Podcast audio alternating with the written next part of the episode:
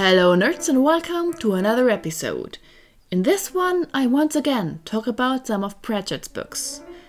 I've loved them since childhood, and I almost have the entire Discworld series on my bookshelf. Have I read all of them? No, not yet, but I plan on doing so.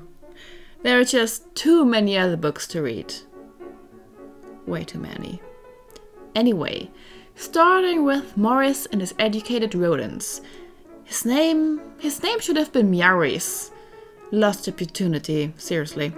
Anyway, Meowris Maurice is a criminal, kinda like Kaz Brekker, just with less emotional damage. And he's a cat. An independent cat who for some mysterious reason can talk. His rodents can also talk. The reason for that is those rats lived right behind the University for Wizards, right there where they threw away their magical trash. Well, a little bit of a nibble here and there, and suddenly you have a bunch of talking rodents. It's really weird that Maurice the cat can also talk considering he didn't always live with the rats. Really weird. Better not think too much about it. Anyway, together with a child who can play the flute, they visit different cities. Their plan make money. How? Well, they make the people think that they have a rat problem, a plague. First, it's just a few rats but soon the town is run over by them. Can't step anywhere without seeing a rat. It's rat heaven. The rodents gnaw on walls and food, leave waste everywhere, and show up in your bedroom at 1 am.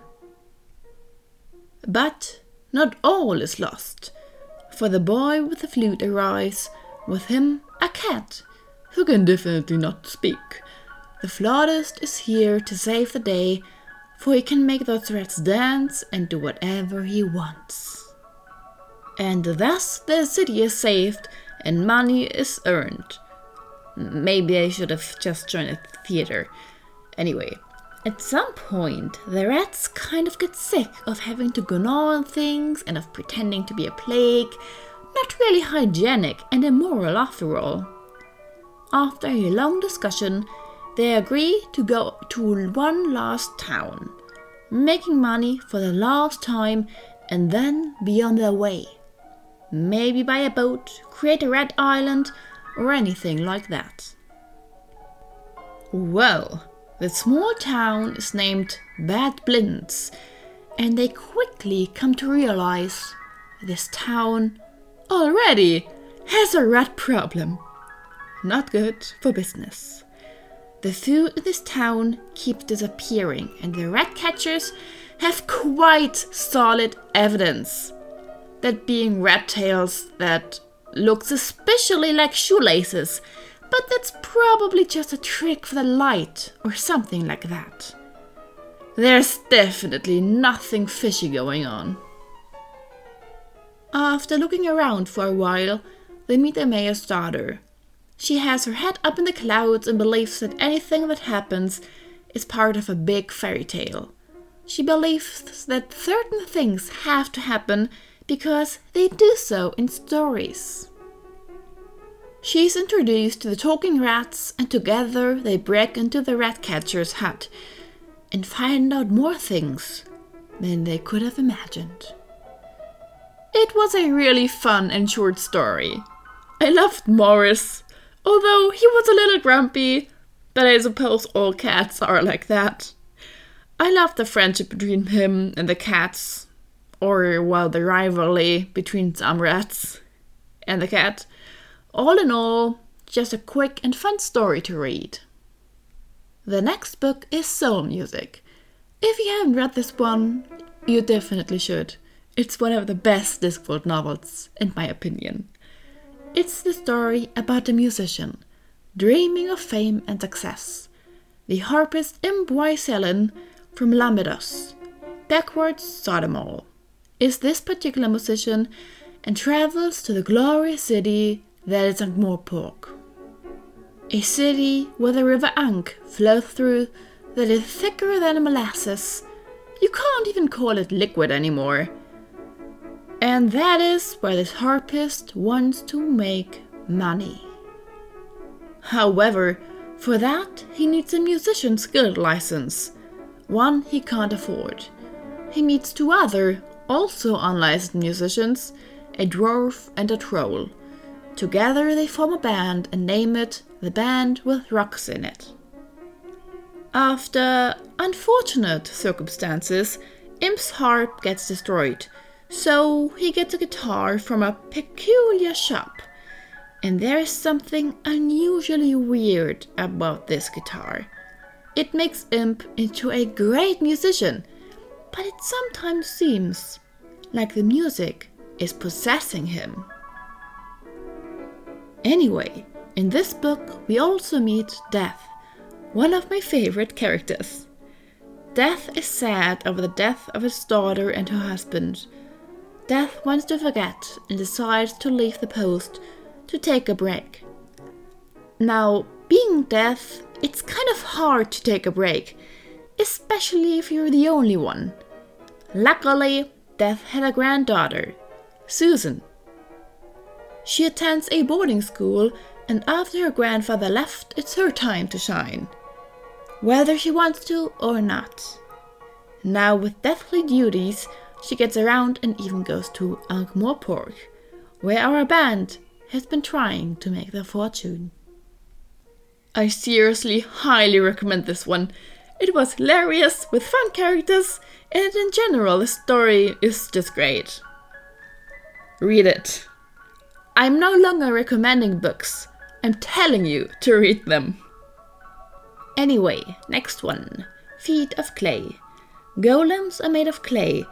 They have written instructions in their head to do certain things, like work in a factory, deliver this, or anything like that. They don't harm humans. Usually. That is, until the City Watch discovers murder after murder, apparently committed by a golem. At the same time, the patrician gets poisoned, supposedly. But there is no poison to be found. Not in his food, his bed, his room, nowhere. Now the City Watch has to find the killer and protect the patrician from being assassinated not a really easy thing to do. The City Watch consisting of Carrot, a human adopted by dwarves. He knows the book of rules by heart and follows them strictly. Sometimes he's a little oblivious, but he has a good heart. Cheery Littlebottom is a dwarf, and she hates gold, beer, and violence. Something very unusual for a dwarf. Like all dwarfs, though, she has a beard, making it easy for her to make others believe that she's male. Angua, a werewolf, is also part of the team. Doesn't let others tell her what to do and is an amazing female character. She left her parents since the traditional werewolf style is eating inferior humans, and that didn't agree with her. So she joined the City Watch.